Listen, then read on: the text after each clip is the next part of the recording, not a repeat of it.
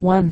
Overland through Asia, pictures of Siberian, Chinese, and Tartar life travels and adventures in Kamchatka, Siberia, China, Mongolia, Chinese Tartary, and European Russia, with full accounts of the Siberian exiles, their treatment, condition, and mode of life, a description of the Amur River, and the Siberian shores of the frozen ocean, with an appropriate map, and nearly 200 illustrations by Thomas W. Knox. Preface. Fourteen years ago Major Perry M. C. D. Collins traversed northern Asia, and wrote an account of his journey, entitled A Voyage Down the Amur. With the exception of that volume no other work on this little known region has appeared from the pen of an American writer. In view of this fact, the author of Overland Through Asia indulges the hope that his book will not be considered a superfluous addition to the literature of his country. The journey herein recorded was undertaken partly as a pleasure trip, partly as a journalistic enterprise, and partly in the interest of the company that attempted to carry out the plans of Major Collins to make an electric connection between Europe and the United States by way of Asia and Bering Straits, in the service of the Russo-American Telegraph Company. It may not be improper to state that the author's official duties were so few, and his pleasures so numerous, as to leave the kindest recollections of the many persons connected with the enterprise. Portions of this book have appeared in Harper's, Putnam's, The Atlantic, The Galaxy, and the Overland Monthlies, and in Frank Leslie's illustrated newspaper. They have been received with such favor as to encourage their reproduction wherever they could be introduced in the narrative of the journey. The largest part of the book has been written from a carefully recorded journal, and is now in print for the first time. The illustrations have been made from photographs and pencil sketches and in all cases great care has been exercised to represent correctly the costumes of the country. To Frederick Whymper, Esquire artist of the telegraph expedition, and to August Hoffman, photographer, of Irkutsk, eastern Siberia, the author is specially indebted. The orthography of geographical names is after the Russian model. The author hopes it will not be difficult to convince his countrymen that the shortest form of spelling is the best especially when it represents the pronunciation more accurately than does the old method. A frontier justice once remarked, when a lawyer ridiculed his way of writing ordinary words, that a man was not properly educated who could spell a word in only one way. On the same broad principle I will not quarrel with those who insist upon retaining an extra letter in Bering and Okhotsk and two superfluous lepers in Kamchatka. Among those not mentioned in the volume, thanks are due to Frederick MacCrellish, Esquire of San Francisco, Hon. F. F. Lowe of Sacramento, Alfred Whymper, Esquire of London, and the many gentlemen connected with the telegraph expedition. There are dozens and hundreds of individuals in Siberia and elsewhere, of all grades and conditions in life, who have placed me under numberless obligations. Wherever I traveled the most uniform courtesy was shown me, and though conscious that few of those dozens and hundreds will ever read these lines, I should consider myself ungrateful did I fail to acknowledge their kindness to a wandering American. T.W.K. chapter I it is said that an old sailor looking at the first ocean steamer, exclaimed, there's an end to seamanship. More correctly he might have predicted the end of the romance of ocean travel. Steam abridges time and space to such a degree that the world grows rapidly prosaic. Countries once distant and little known are at this day near and familiar. Railways on land and steamships on the ocean will transport us, at frequent and regular intervals, around the entire globe, from New York to San Francisco and thence to our antipodes in Japan and China. One may travel in defiance of propitious breezes formerly so essential to an ocean voyage. The same untiring power that bears us thither will bring us home again by way of Suez and Gibraltar to any desired port on the Atlantic coast. Scarcely more than a hundred days will be required for such a voyage a dozen changes of conveyance and a land travel of less than a single week. The tour of the world thus performed might be found monotonous. Its most salient features beyond the overland journey from the Atlantic to the Pacific, would be the study of the ocean in breeze or gale or storm, a knowledge of steamship life, and a revelation of the peculiarities of men and women when cribbed, cabined, and confined in a floating prison. Next to matrimony there is nothing better than a few months at sea for developing the realities of human character in either sex. I have sometimes fancied that the Greek temple over whose door, Know Thyself, was written, was really the passage office of some black ball clipper line of ancient days. Man is generally desirous of the company of his fellow man or woman, but on a long sea voyage he is in danger of having too much of it. He has the alternative of shutting himself in his room and appearing only at meal times. But as solitude has few charms, and cabins are badly ventilated, seclusion is accompanied by ennui and headache in about equal proportions. Wishing to make a journey round the world, I did not look favorably upon the ocean route. The proportions of water and land were much like the relative quantities of sack and bread in Falstaff's hotel bill whether on the Atlantic or the Pacific, the Indian, or the Arctic. The appearance of ocean's blue expanse is very much the same. It is water and sky in one place, and sky and water in another. You may vary the monotony by seeing ships or shipping seas, but such occurrences are not peculiar to any one ocean. Desiring a reasonable amount of land travel, I selected the route that included Asiatic and European Russia. My passport properly endorsed at the Russian embassy, authorized me to enter the empire by the way of the Amur River. A few days before the time fixed for my departure, I visited a Wall Street banking house, and asked if I could obtain a letter of credit to be used in foreign travel. Certainly, sir, was the response. Will it be available in Asia? Yes, sir. You can use it in China, India, or Australia, at your pleasure. Can I use it in Irkutsk? Where, sir? In Irkutsk. Really, I can't say, what is Irkutsk? It is the capital of eastern Siberia. The person with whom I conversed, changed from gay to grave, and from lively to severe. With calm dignity he remarked, I am unable to say, if our lepers can be used at the place you mention. They are good all over the civilized world, but I don't know anything about Irkutsk. Never heard of the place before. I bowed myself out of the establishment, with a fresh conviction of the unknown character of the country whither I was bound. I obtained a letter of credit at the opposition shop, but without a guarantee of its availability in Northern Asia.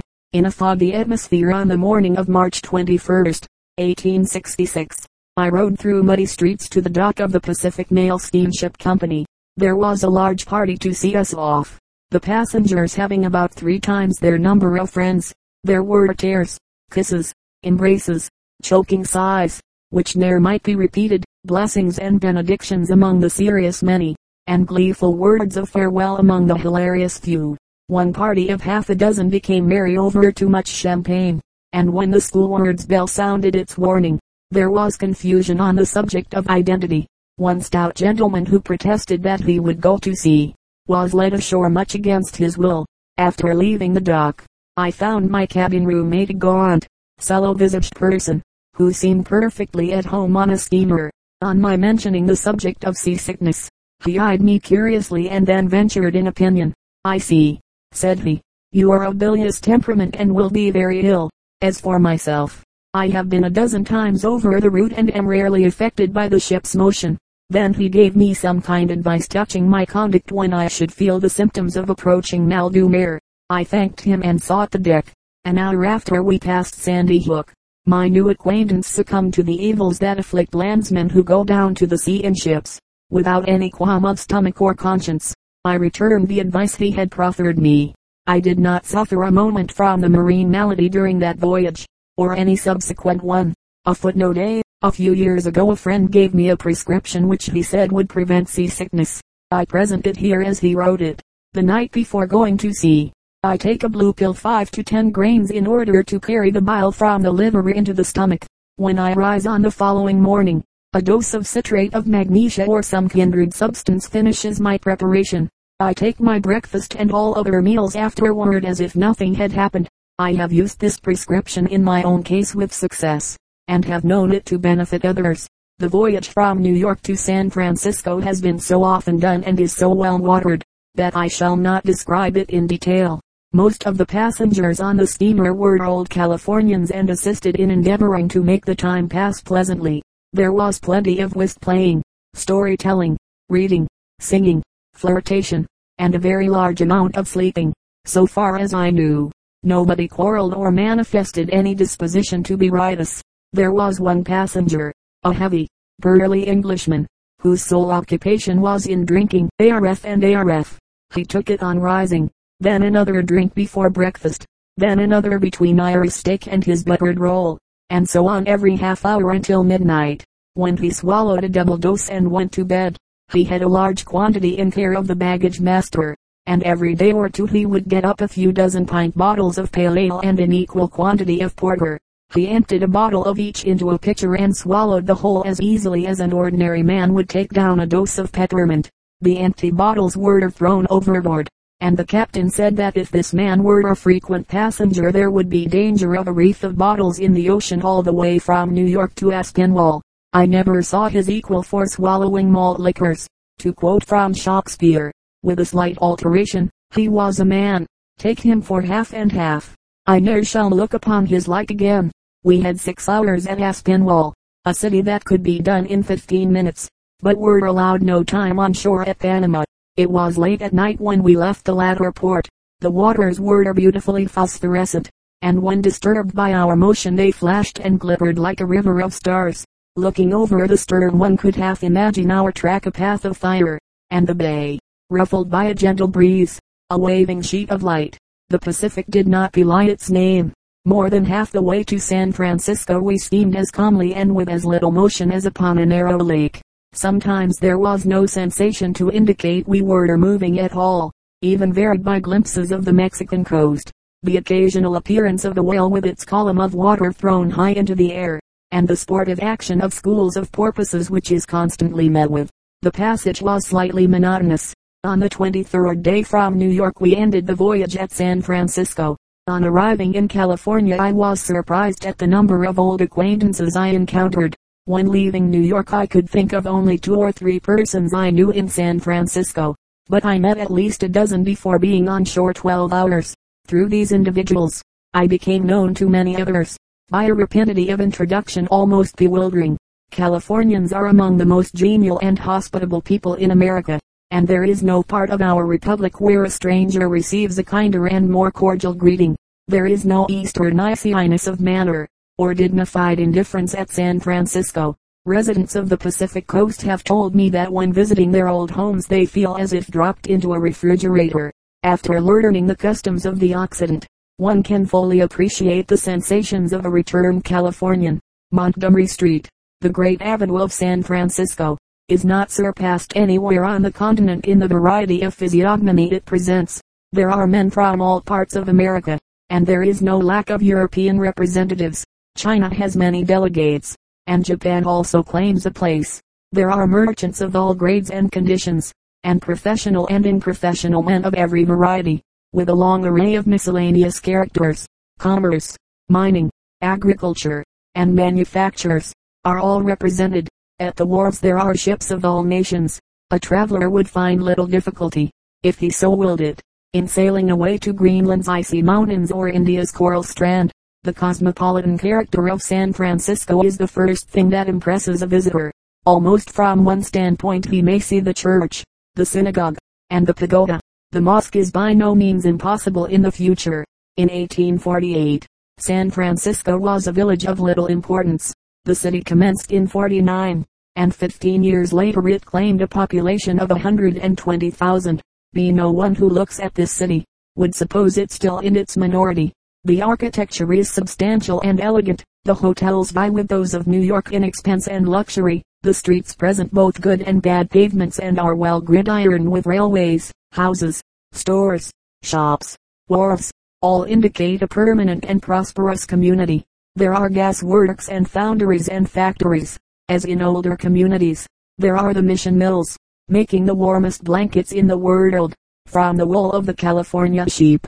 There are the fruit and market gardens whose products have a Brobdingnagian character. There are the immense stores of wine from California vineyards that are already competing with those of France and Germany.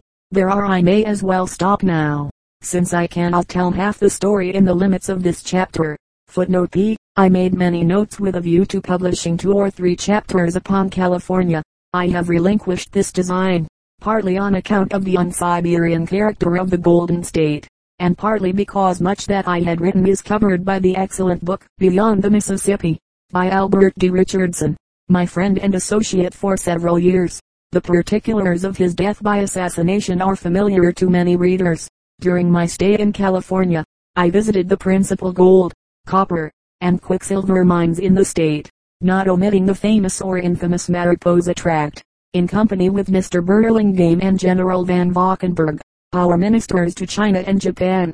I made an excursion to the Yosemite Valley, and the Big Tree Grove. With the same gentleman I went over the then completed portion of the railway which now unites the Atlantic with the Pacific coast, and attended the banquet given by the Chinese merchants of San Francisco to the ambassadors on the eve of their departure. A Chinese dinner, served with Chinese customs. It was a prelude to the Asiatic life toward which my journey led me. I arrived in San Francisco on the 13th of April and expected to sail for Asia within a month. One thing after another delayed us, until we began to fear that we should never get away. For more than six weeks the time of departure was kept a few days ahead and regularly postponed. First, happened the failure of a contractor, next, the non-arrival of a ship, next, the purchase of supplies, and so on through a long list of hindrances. In the beginning I was vexed, but soon learned complacency and gave myself no uneasiness. Patience is an admirable quality in mankind, and can be very well practiced when one is waiting for a ship to go to sea.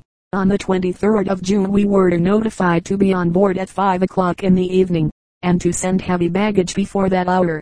The vessel which was to receive us, lay two or three hundred yards from the wharf, in order to prevent the possible desertion of the crew. Punctual to the hour, I left the hotel and drove to the place of embarkation. My trunk, valise, and sundry boxes had gone in the forenoon, so that my only remaining effects were a satchel, a bundle of newspapers, a dog, and a bouquet.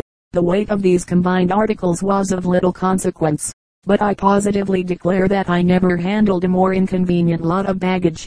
While I was descending a perpendicular ladder to a small boat, someone abruptly asked if that lot of baggage had been cleared at the custom house. Think of walking through a custom house with my portable property. Happily the question did not come from an official. It required at least an hour to get everything in readiness after we were on board. Then followed the leave taking of friends who had come to see us off and utter their wishes for a prosperous voyage and safe return. The anchor rose slowly from the muddy bottom, Steam was put upon the engines, and the propeller whirling in the water, set us in motion. The gangway steps were raised and the rail severed our connection with America. It was night as we glided past the hills of San Francisco, spangled with a thousand lights, and left them growing fainter in the distance. Steaming through the Golden Gate we were soon on the open Pacific commencing a voyage of nearly 4,000 miles. We felt the motion of the waves and became fully aware that we were at sea. The shore grew indistinct and then disappeared, the last visible objects being the lights at the entrance of the bay. Gradually their rays grew dim, and when daylight came, there were only sky and water around us. Far upon the unknown deep, with the billows circling round where the tireless seabirds sweep, outward bound, nothing but a speck we seem, in the waste of waters round, floating, floating like a dream, outward bound. Chapter II. The G.S. Wright on which we were embarked, was a screw steamer of 200 tons burden, a sort of pocket edition of the new boats of the Cunard line. She carried the flag and the person of Colonel Charles S. Bulkeley, engineer-in-chief of the Russo-American Telegraph Expedition. She could sail or steam at the pleasure of her captain, provided circumstances were favorable. Compared with ocean steamers in general, she was a very small affair and displayed a great deal of activity. She could roll or pitch to a disagreeable extent, and continued her motion night and day. I often wished the eight-hour labor system applied to her, but my wishing was of no use. Besides Colonel Bulkeley, the party in the cabin consisted of Captain Patterson, Mr. Covert, Mr. Anossoff, and myself. Mr. Covert was the engineer of the steamer, and amused us at times with accounts of his captivity on the Alabama after the destruction of the Hatteras. Captain Patterson was an ancient mariner who had sailed the stormy seas from his boyhood, beginning on a whale ship and working his way from the forecastle to the quarter deck. Mr. Anossoff was a Russian gentleman who joined us at San Francisco, in the capacity of commissioner from his government to the telegraph company. For our quintet there was a cabin six feet by twelve, and each person had a sleeping room to himself. Colonel Bulkeley planned the cabin of the Wright and I shall always consider it a misfortune that the engineer-in-chief was only five feet seven in his boots rather than six feet and over like myself. The cabin roof was high enough for the colonel, but too low for me. Under the skylight was the only place below deck where I could stand erect. The sleeping rooms were too short for me, and before I could lie at full length in my berth, it was necessary to pull away a partition near my head. The space thus gained was taken from a closet containing a few trifles, such as jugs of whiskey, and cans of powder. Fortunately no fire reached the combustibles at any time, or this book might not have appeared. There was a forward cabin occupied by the chief clerk, the draftsman, the interpreter, and the artist of the expedition, with the first and second officers of the vessel, sailors, firemen, cook and cabin boys all included. There were 45 persons on board, everybody in the complement being masculine. We did not have a single flirtation during the voyage. I never sailed on a more active ship than the Wright.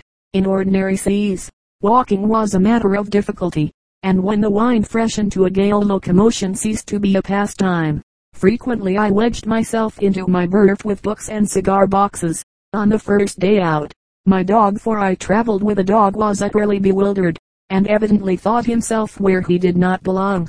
After falling a dozen times upon his side, he succeeded in learning to keep his feet. The carpenter gave him a box for a sleeping room, but the space was so large that his body did not fill it. On the second day from port he took the bit of carpet that formed his bed and used it as a wedge to keep him in position. From that time he had no trouble, though he was not fairly on his sea legs for nearly a week. Sometimes at dinner our soup poured into our laps and seemed engaged in reconstructing the laws of gravitation. The table furniture was very uneasy and it was no uncommon occurrence for a teacup or a tumbler to jump from its proper place and turn a somersault before stopping. We had no severe storm on the voyage, though constantly in expectation of one. In 1865 the Wright experienced heavy gales with little interruption for 12 days. She lost her chimney with part of her sails, and lay for 16 hours in the through of the sea. The waves broke over her without hindrance and drenched every part of the ship. Covert gave an amusing account of the breaking of a box of soap one night during the storm. In the morning the cabin, with all it contained, was thoroughly lathered, as if preparing for a colossal shave. Halfway across the ocean we were followed by seabirds that, curiously enough, were always thickest at meal times. Gulls kept with us the first two days and then disappeared, their places being taken by boobies. The gull is a pretty and graceful bird, somewhat resembling the pigeon in shape and agility. The booby has a little resemblance to the duck, but his bill is sharp pointed and curved like a hawk's. Beechey and one or two others speak of encountering the albatross in the North Pacific, but their statements are disputed by mariners of the present day. The albatross is peculiar to the south as the gull to the north. Gulls and boobies dart into the water when anything is thrown overboard, and show great dexterity in catching whatever is edible. At night they are said to sleep on the waves, and occasionally we disturb them at their rest. One day we caught a booby by means of a hook and line, and found him unable to fly from the deck. It is said that nearly all sea birds can rise only from the water. We detained our prize long enough to attach a medal to his neck and send him away with our date, location, and name. If kept an hour or more on the deck of a ship these birds become seasick, and manifest their illness just as an able-bodied landsman exhibits an attack of marine malady.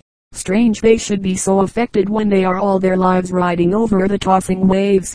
About 30 miles from San Francisco are the Farallone Islands, a favorite resort of seabirds. There they assemble in immense numbers, particularly at the commencement of their breeding season. Parties go from San Francisco to gather seabirds' eggs at these islands, and for some weeks they supply the market. These eggs are largely used in pastry, omelets, and other things, where their character can be disguised, but they are far inferior to hen's eggs for ordinary uses. There were no islands in any part of our course, and we found but a single shoal marked on the chart. We passed far to the north of the newly discovered Brooks Island, and kept southward of the Aleutian chain. Since my return to America I have read the account of a curious discovery on an island of the North Pacific. In 1816, the ship Canton, belonging to the East India Company, sailed from Sitka and was supposed to have foundered at sea. Nothing was heard of her until 1867, when a portion of her wreck was found upon a coral island of the Sybille group. The remaining timbers were in excellent preservation, and the place where the crew had encamped was readily discernible. The frame of the main hatchway had been cast up whole, and a large tree was growing through it. The quarter board bearing the word Canton lay near it, and revealed the name of the lost ship. No writing or inscription to reveal the fate of her crew could be found anywhere. On Friday, July 13th, we crossed the meridian of 180 degrees from London, or half around the world. We dropped a day from our reckoning according to the marine custom, and appeared in our Sunday dress on the morrow. Had we been sailing eastward, a day would have been added to our calendar. A naval officer once told me that he sailed eastward over this meridian on Sunday. On the following morning the chaplain was surprised to receive orders to hold divine service. He obeyed promptly, but could not understand the situation. With a puzzled look he said to an officer, this part of the ocean must be better than any other or we would not have Sunday so often.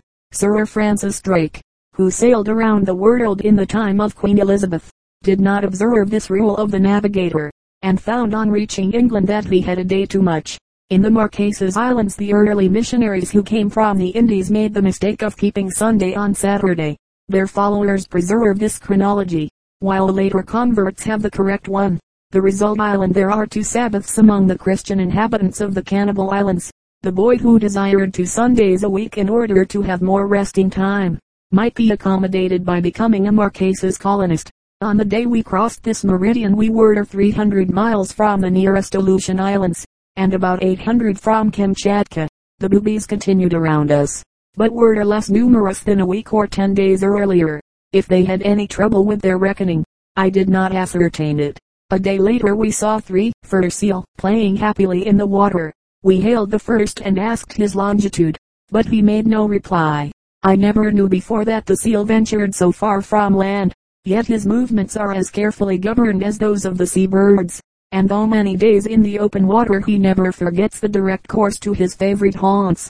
How marvelous the instinct that guides with unerring certainty over the trackless waters. A few ducks made their appearance and manifested a feeling of nostalgia. Mother Carey's chickens, little birds resembling swallows, began to flit around us, scheming closely along the waves. There is a fiction among the sailors that nobody ever saw one of these birds alight or found its nest. Whoever harms one is certain to bring misfortune upon himself and possibly his companions. A prudent traveler would be careful not to offend this or any other nautical superstition. In case of subsequent danger the sailors might remember his misdeed and leave him to make his own rescue. Nearing the Asiatic coast we saw many whales. One afternoon, about cigar time, a huge fellow appeared half a mile distant. His blowing sounded like the exhaust of a western steamboat, and sent up a respectable fountain of spray. Covert pronounced him a high-pressure affair, with horizontal engines and carrying 90 pounds to the inch. After sporting a while in the misty distance, the whale came near us. It was almost calm and we could see him without glasses. He rose and disappeared at intervals of a minute and as he moved along he rippled the surface like a subsoil plow on a gigantic scale. After 10 or 12 small dives, he threw his tail in air and went down for 10 minutes or more.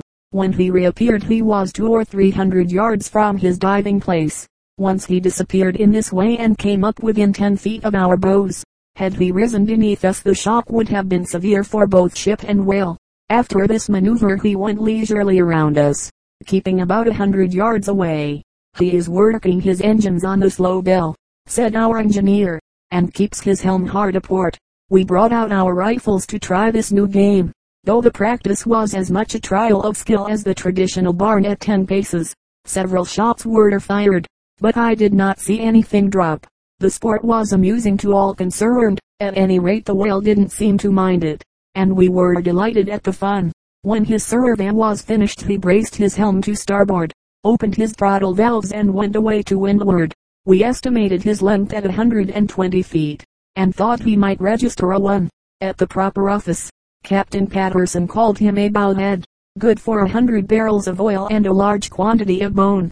The colonel proposed engaging him to tow us into port. Covert wished his blubber piled in our coal bunkers. The artist sketched him, and the draftsman thought of putting him on a Mercator's projection. For my part I have written the little I know of his life and experiences, but it is very little. I cannot even say where he lodges, whose hats he wears, when his notes fall due, or whether he ever took a cobbler or the whooping cough.